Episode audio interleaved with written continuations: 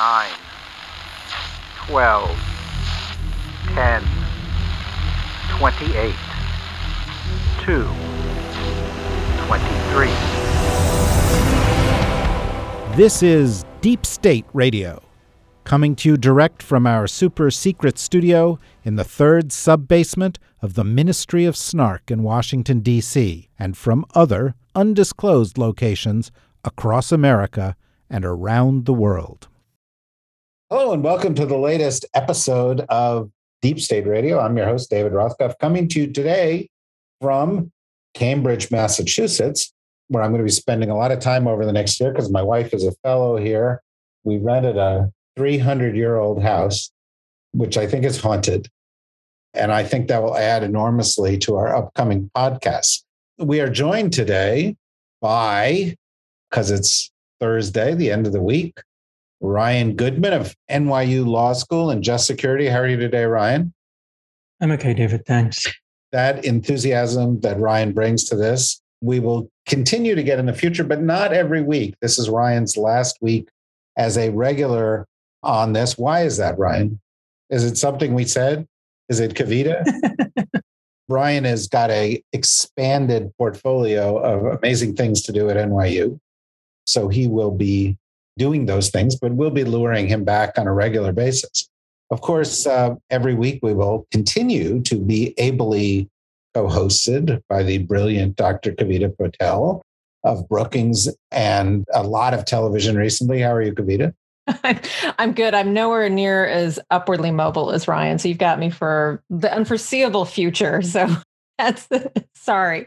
Uh, coming coming from somebody who is like on television 24 hours a day, I find that hard to believe. But uh, in any event, here you know we are also joined by another friend and regular contributor on television shows from coast to coast, the uh, smart and courageous Olivia Troye, formerly of the former guy's administration, and now a noted truth teller. And I, am going to begin perhaps in a in an unexpected place, and then we'll we'll go to a bunch of things that that are going on at the moment. But Olivia, I I knew you were coming, and I was thinking of you because I don't know that everybody knows your full story, but I know that you were in Baghdad in the days after we went in there. Uh, and then you've spent a lot of time on the ground dealing with high security threats, dealing with people behind kind of thing that happened today in Kabul. Today's Thursday, we're recording this. And I'm wondering what your reaction to that is in the context of our having faced these things now for 20 years.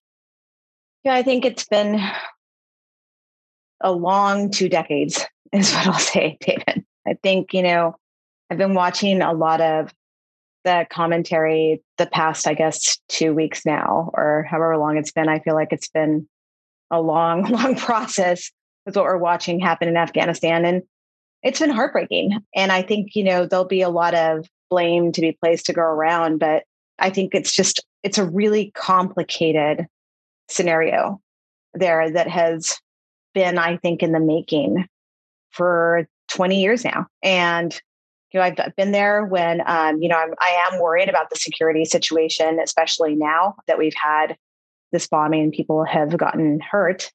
I think they've confirmed killed, unfortunately. And that is, I don't see the situation getting any better.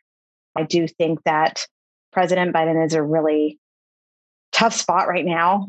But look, I have complete faith in our military commanders and everything that they're doing there right now. But, you know, we've got they've got a lot of enemies on the ground right now. I mean, there's the Taliban, and um, you know, I don't know how strong they'll hold, but I do know that whatever the Trump administration negotiated behind the scenes, I we don't have any idea of what that means for whatever the deal was now, and and then all of the other groups that are obviously operating there that are going to make this situation that much more complicated, whether it's ISIS, and other terrorist groups that are just sort of going to make this challenging um, outside of the Taliban. So I think when you have a complicated scenario like this, where you're trying to evacuate people, you're trying to evacuate Americans, you're trying to evacuate US Afghan allies who have been on the ground with us that I'm obviously very passionate about because I've worked with allies on the ground in the past, both in Iraq and Afghanistan, and my heart is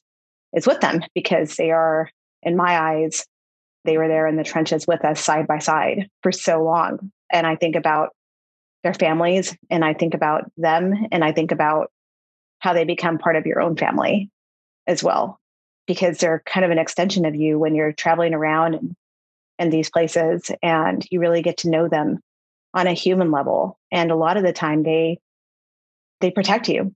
I can't tell you the number of times where they worked with our security team I worked for Paul Bremer. We traveled around Baghdad, and a lot of the time it was some of the security forces there and some of the translators who really actually gave us a heads up when there was an IED up ahead on the road, and they would go scout it out. And those are true, you know, real world stories of of the courage of many of these individuals in these countries and at great risk because their lives are threatened every single day and i'm i'm worried. We'll follow up on that. I just want to get everybody else's reaction too. Ryan i seem to recall that the president of the united states the former president said that we had defeated isis and they no longer existed. Today's press conference the department of defense said isis was responsible for this attack. Do i have this wrong? And if i don't have this wrong what do you think that means so I think that that's right. You know, that the former president had said that the United States had defeated ISIS, and then they tried to recorrect that by saying had defeated the ISIS caliph- caliphate, which meant the territorial control that ISIS had, not ISIS as a group. And here, lo and behold, is the reason for that delta between the two things that it's still very much a fighting force that has the ability to conduct uh, such a devastating type of an attack. And that goes to the point I think that also Olivia was making, which is just there are some really bad actors now in this space. The next several days are going to be very difficult.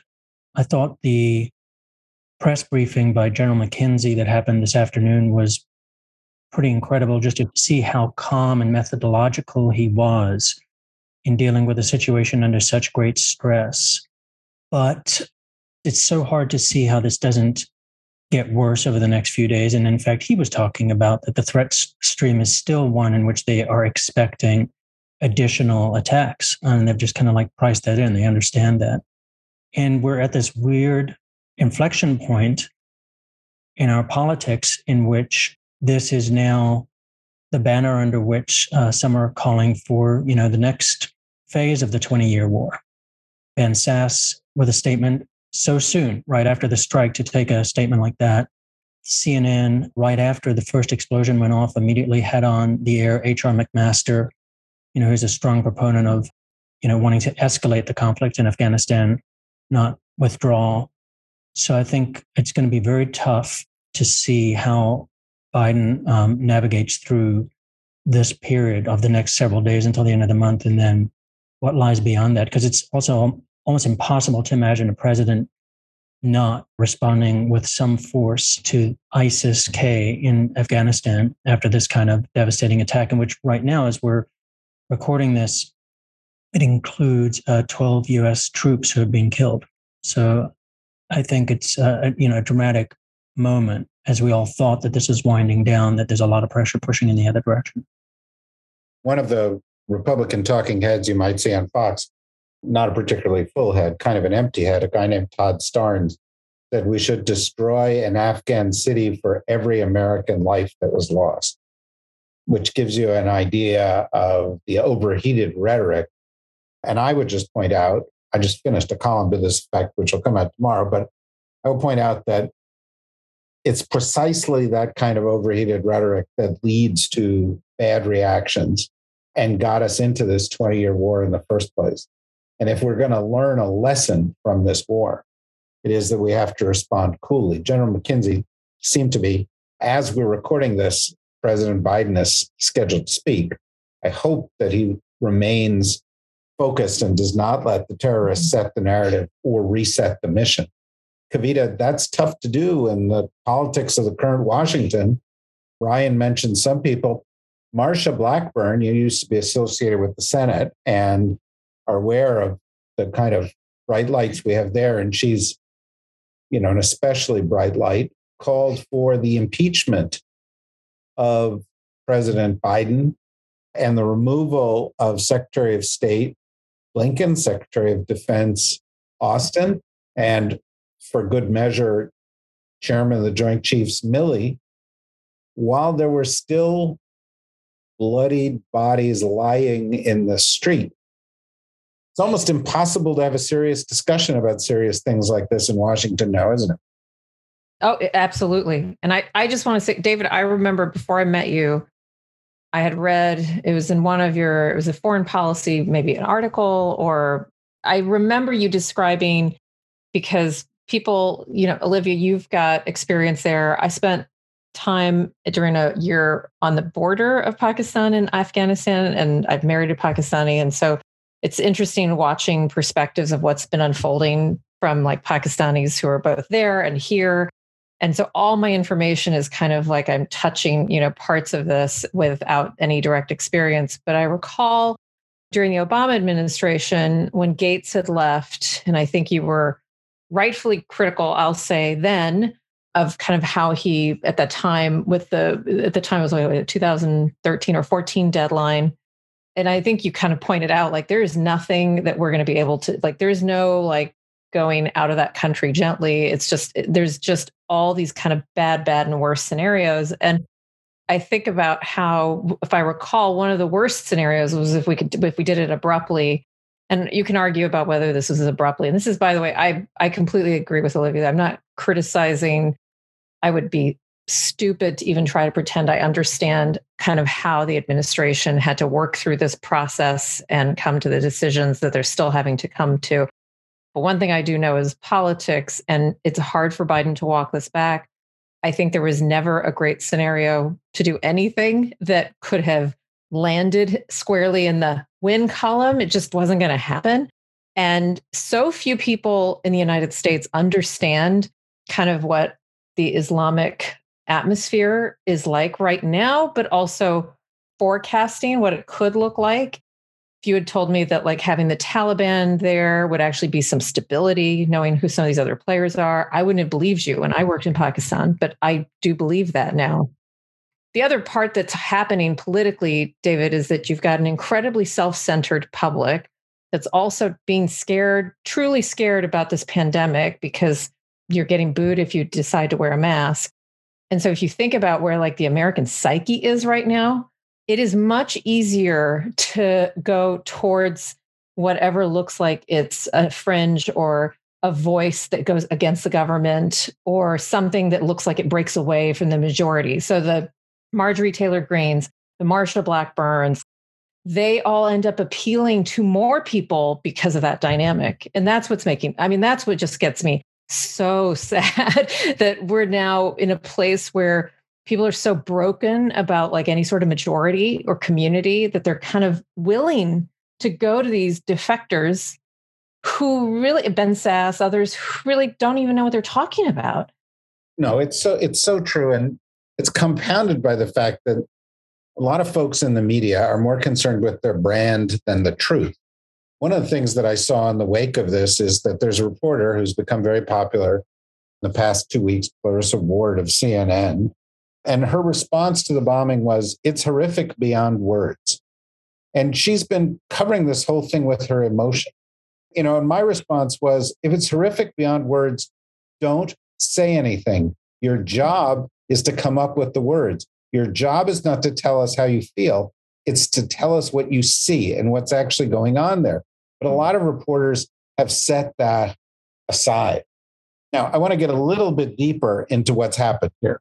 And maybe I'll word it in a slightly provocative way, but you know, I, I trust Olivia will correct me if I overstate it.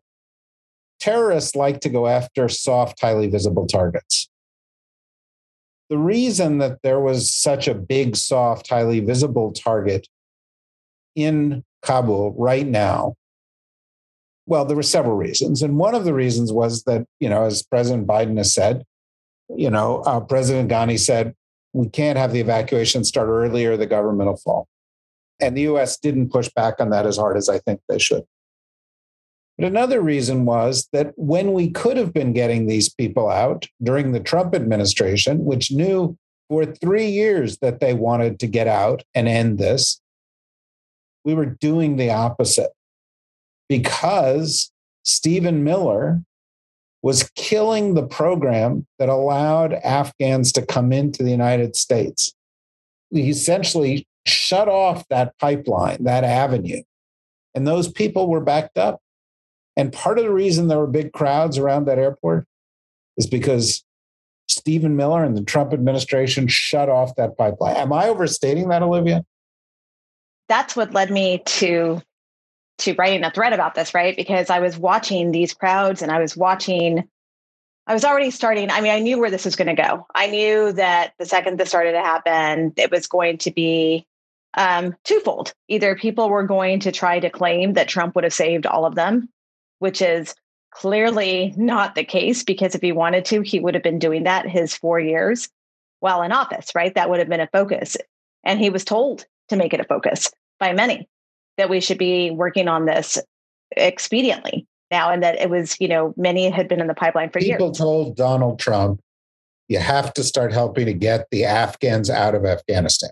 Yeah there were memos written about this. There were i mean there were was cabinet discussions. There were working groups. I mean we that the whole siv and the p2s population um, p2s for iraq because the siv expired. Um, these were discussions that took place, especially because under the Trump administration, we had the travel ban, the travel restrictions executive order that was launched. And then under, under that one, it was also a complete stop and review. I think you know, people kind of there's so much happened in the Trump administration that I totally get it. Like so many bad things happened that it's hard to keep track, right? So it's like, and I get it because it's hard to, it's hard, like, wait, what that? Oh, that's right, that happened. So um, so it put a complete stop to the refugee program for review. And I'll use air quotes on that because then it became a review of making sure that we were going to double check the security checks, which were already significantly cumbersome and a process that's already incredibly challenging. I mean, these people have to get letters from their commander or whoever it is that's going to sponsor them. There's health checks that happen. There is documentation sometimes very hard given the circumstances they're like that they're working in. So what I saw firsthand was a complete gutting of this process, whether it was resources, whether it was constant lowering of the refugee ceiling, the cap in the Trump administration, like people forget, it was the lowest it has been ever in the entire history of the program. As a consequence of that, but people will say, well, we weren't actually getting to that number anyways. We weren't processing them. Well, why weren't we? And when we're having these conversations, when we're saying, okay, we're going to withdraw from Afghanistan, and people are saying, well, we got to get our translators out of there. And, and when you're seeing Iraqi translators that are still, still waiting today for this pro- process to get their visa, all of that combined leads to the majority of the crises that you see today when you're evacuating, having to evacuate now thousands of people because now that we're withdrawing, their lives for sure at risk and they will be amongst the first ones killed. I mean, right? Because they're seen as traitors and they were our allies on the ground. And so I think it's, uh, you know, it was frustrating to see this happen. And then I just wanted to make sure to remind people of the context of what happened during four years under Trump the anti immigrant, anti refugee rhetoric that wasn't just rhetoric, but it was calculated manipulation of a system at DHS, at State Department, at DOJ, where there were specific people put in specific roles to ensure that this process got broken. As you guys know, I've been working on a book on this and I've been talking to a lot of people involved in that process. And one of the things that has struck me in those conversations was that this was not a peripheral issue. The people involved in the process of the refugee ban, you know, the Muslim ban and the court follow up to that and so on, specifically said that getting the people out of Iraq and Afghanistan who have been our allies is essential to this program and specifically pushed back on the White House's efforts to shut that down for national security reasons. It's one of the reasons they fought it so fiercely. Am I overstating that, Olivia? Because I get an impression from a lot of your colleagues that this was a big deal. It was not a small deal. No, it was a big deal. And look, I will be very, very, very candid with you all right now on for those of us that worked on this topic, we had to watch our backs and we had to be very careful when you would go to bat on this issue. And like it's not a hidden secret. I'm sure that my former colleagues are have seen me come forward on this and be very vocal about it. And I'm sure that they're thinking, yep, she was the refugee girl because people knew that I was in the office of the vice president and I was an ally on this and that I was going to do everything that I could to do my best to try on this issue. But I can't tell you how many times we had, I mean this sincerely, closed her meeting strategizing when there was going to be a cabinet meeting on how we were going to approach it, what we thought people were going to raise, and how different departments were going to counter Stephen Miller. I mean, think about it. This this is this is like an advisor, right? think about that. This is some guy who has no business really dictating most of these things. But that shows you the power that he had when it came to the Oval, unfortunately, and that he had the ear of the former president. And he was very calculated in the way he operated.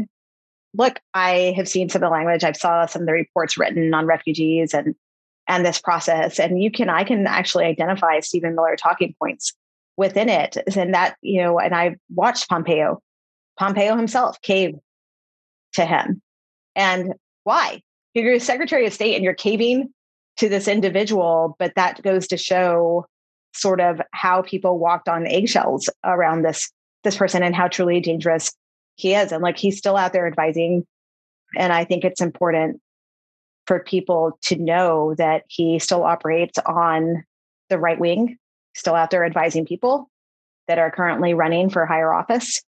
So I don't see the sort of influence of this type of personality going away anytime soon. Ryan, I'd be interested in your perspective on this because you have made a career at Just Security of covering things that kind of get lost in the weeds of this kind of process that are of great consequence. Some of them have been on the, the legal side, but a lot of them, of course, have been on the security side. This strikes me as something of great consequence. This strikes me as a big part of this story. This strikes me as a headline maybe going back to the days when I was running, you know, foreign policy, which is why did Trump turn away our Afghan allies? What, what do you think? Everything you both said resonates, and it's my understanding as well as to what was happening. I do want to kind of use a little bit what Olivia said at the end, because that's where I was thinking of going as well, the segue to what the present threat is. Um, so, in some ways, that's what Stephen Miller was doing inside the White House, but it's still a present threat it's the threat of white supremacy. It's the threat of Stephen Miller and his rhetoric. And I, my understanding is this is hand in hand with Steve Bannon. Today, like what is what is Stephen Miller saying today? Here's a, I'm just gonna read a tweet from Stephen Miller today, being like in this period with the withdrawal.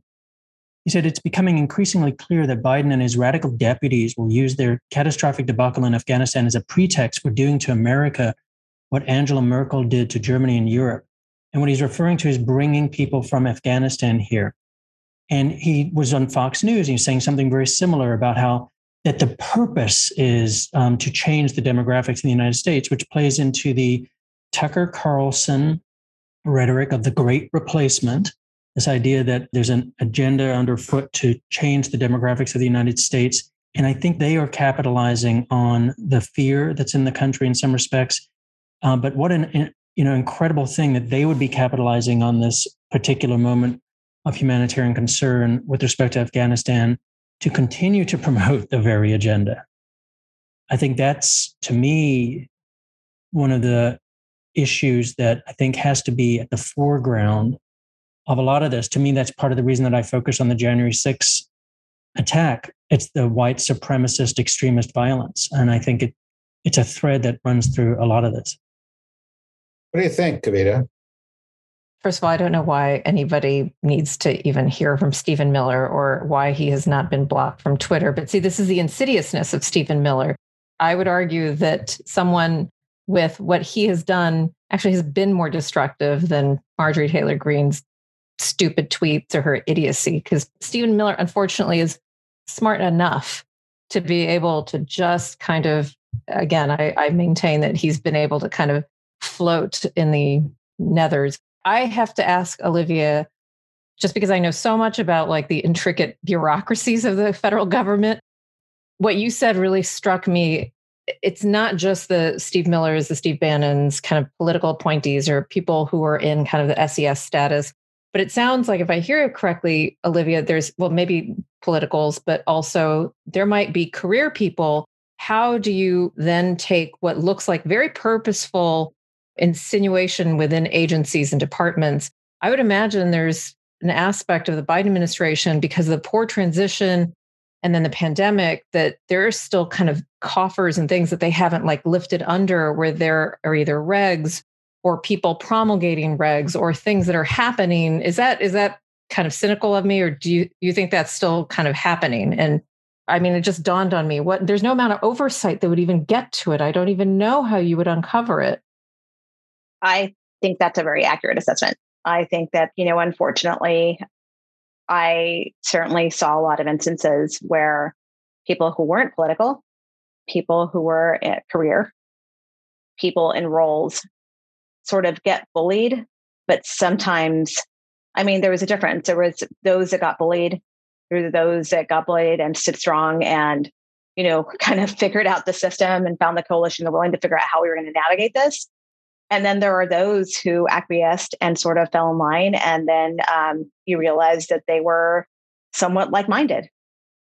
I think those people still remain today. And so, and that is pause for a concern just in general. And I, I think that is a, a broader conversation, um, sort of that goes in line with with what Ryan said as well, right? On what we're seeing here on certain threat streams domestically. And I think that this is one um, sort of big umbrella of a problem. And I do think that, to Ryan's point, I am increasingly concerned at watching what's happening here, whether, you know, I, whether it's COVID and the divisiveness there and what many of the right wing people say and the statements made. And, and yeah, like we're watching governors do this, right? And don't get me going on that because I can go on a rant for a good few hours on what's happening there. But whether it's COVID, whether it's Afghanistan, and then all of that sort of driving what DHS just warned about, right? Grievance based violence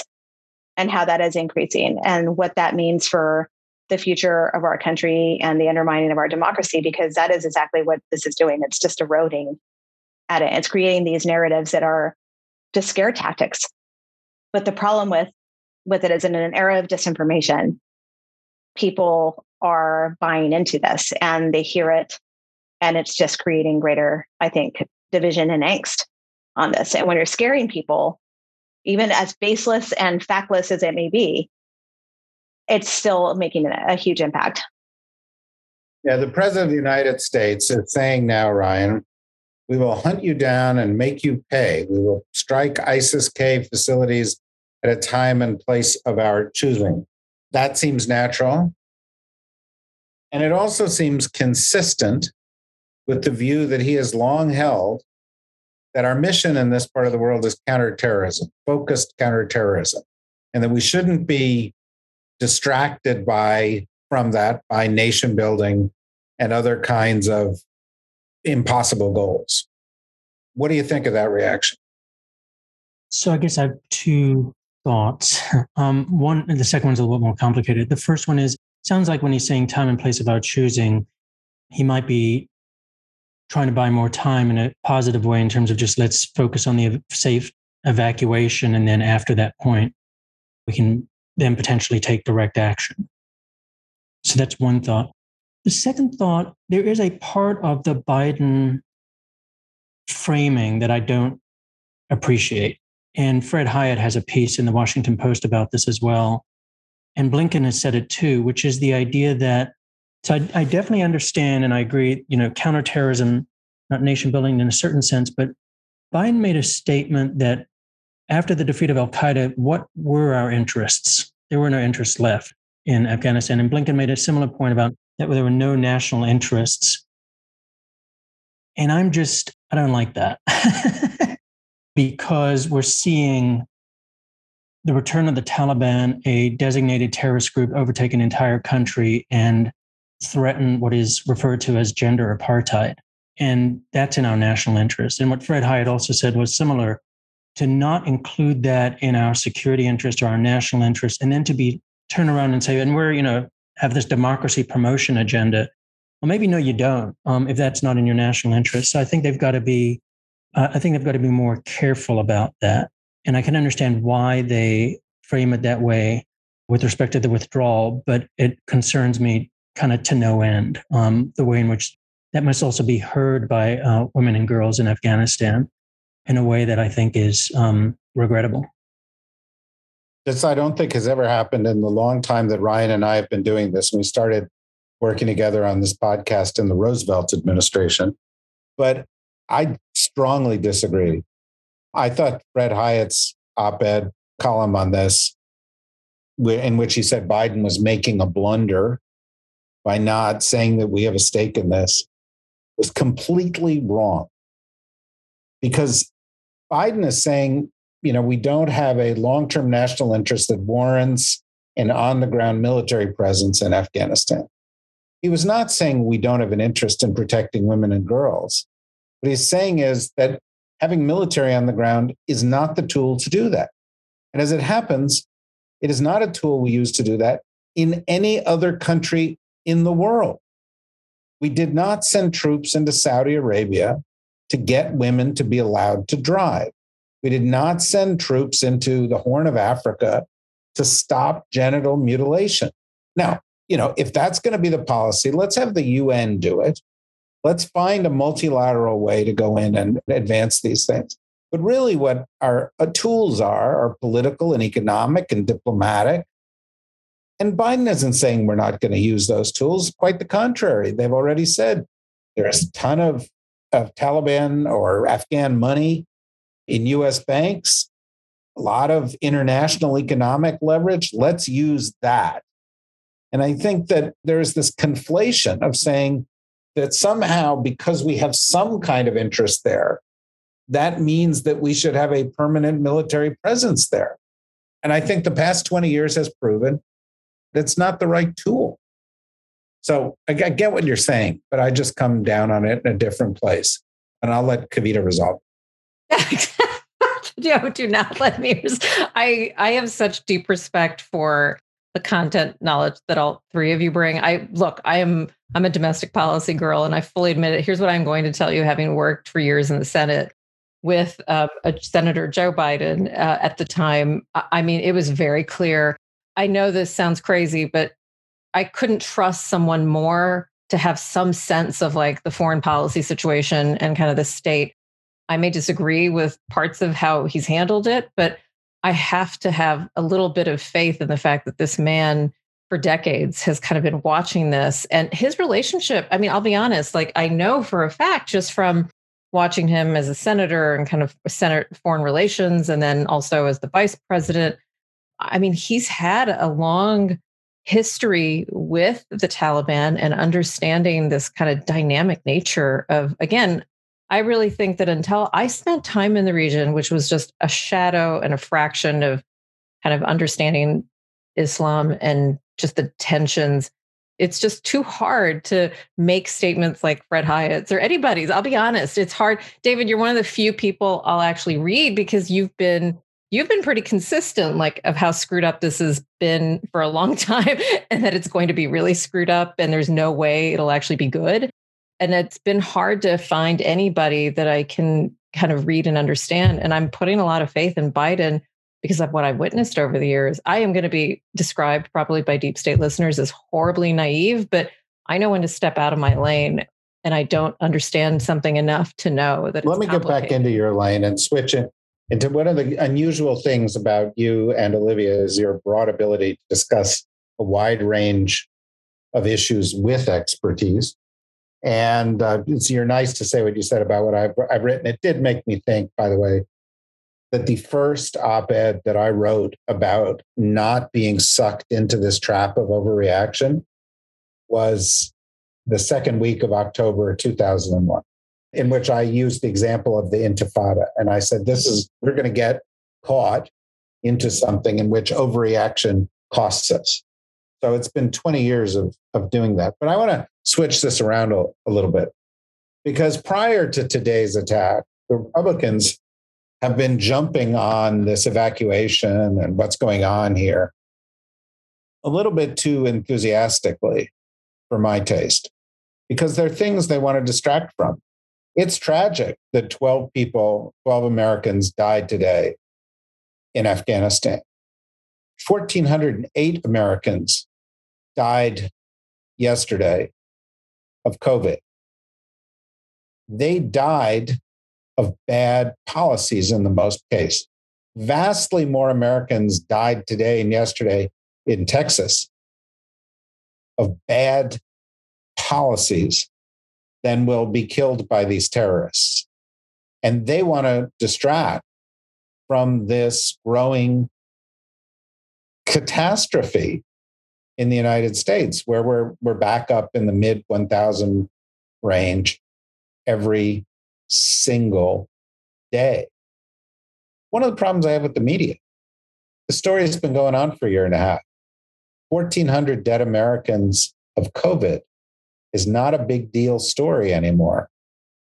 12 people killed in this blast is. Now, I'm not minimizing their deaths, I'm not minimizing their sacrifice. But Kavita, something horrible is going on here too.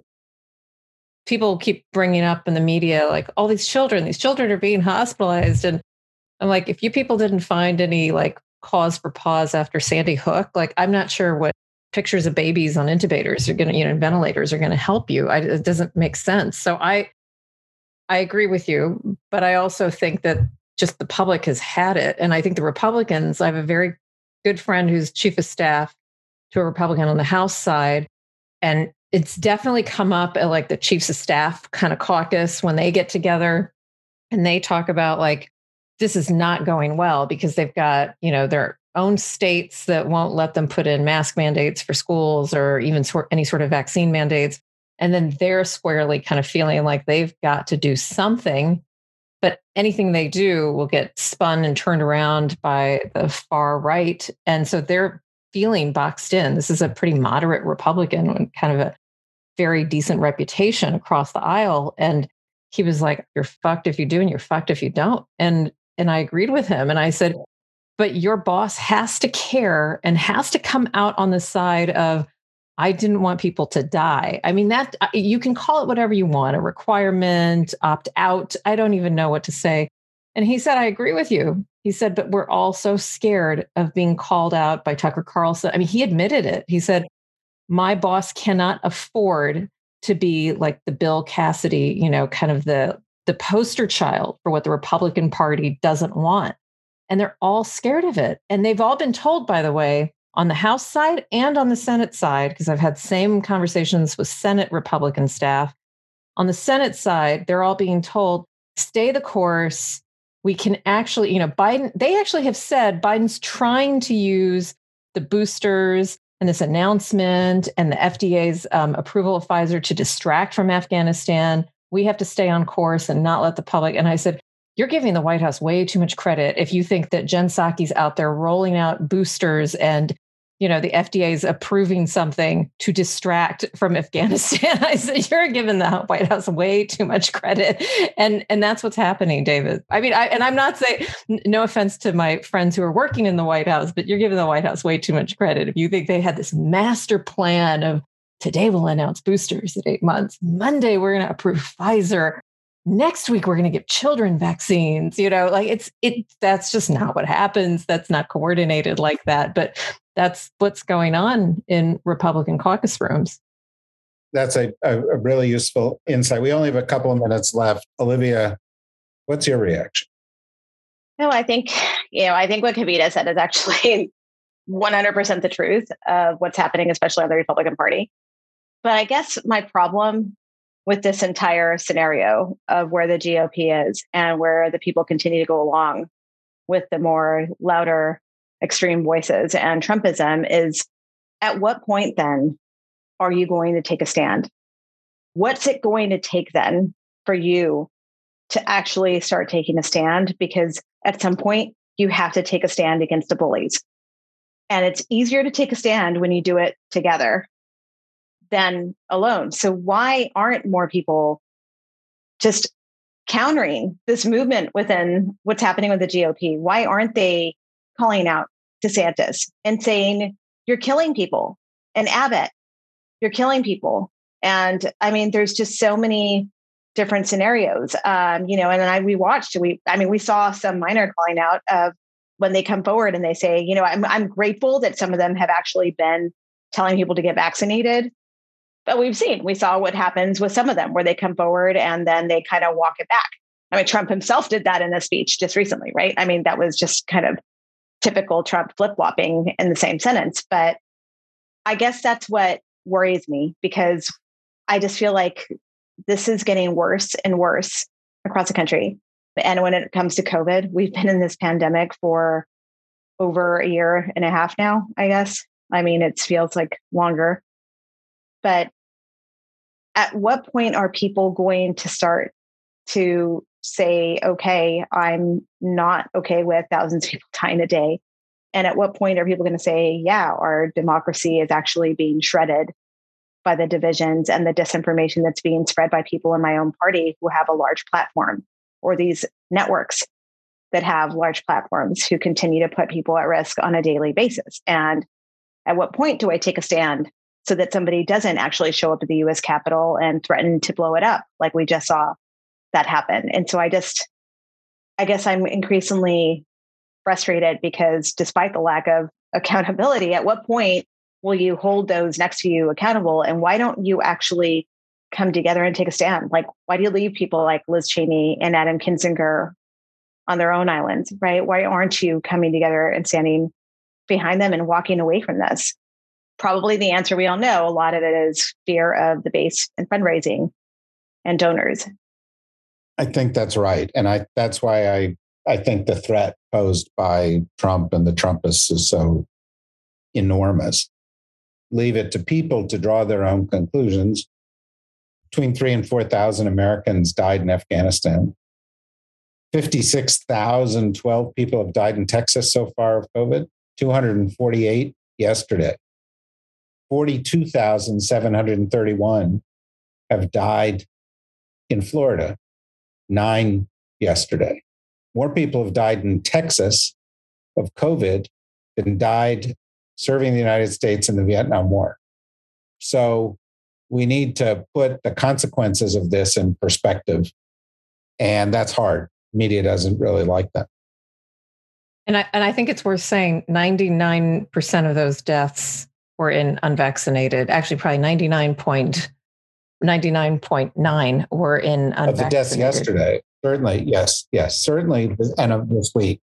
So, Ryan, my last question is this when are you going to come back?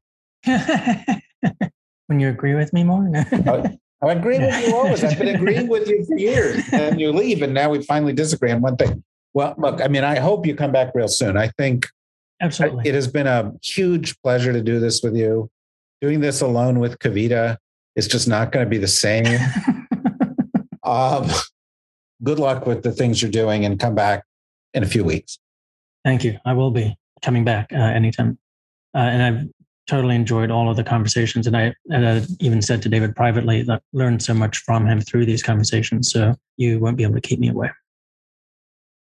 Excellent. And we want to do lots of stuff with just security as well. Olivia, we hope you will come back. You're an inspiration.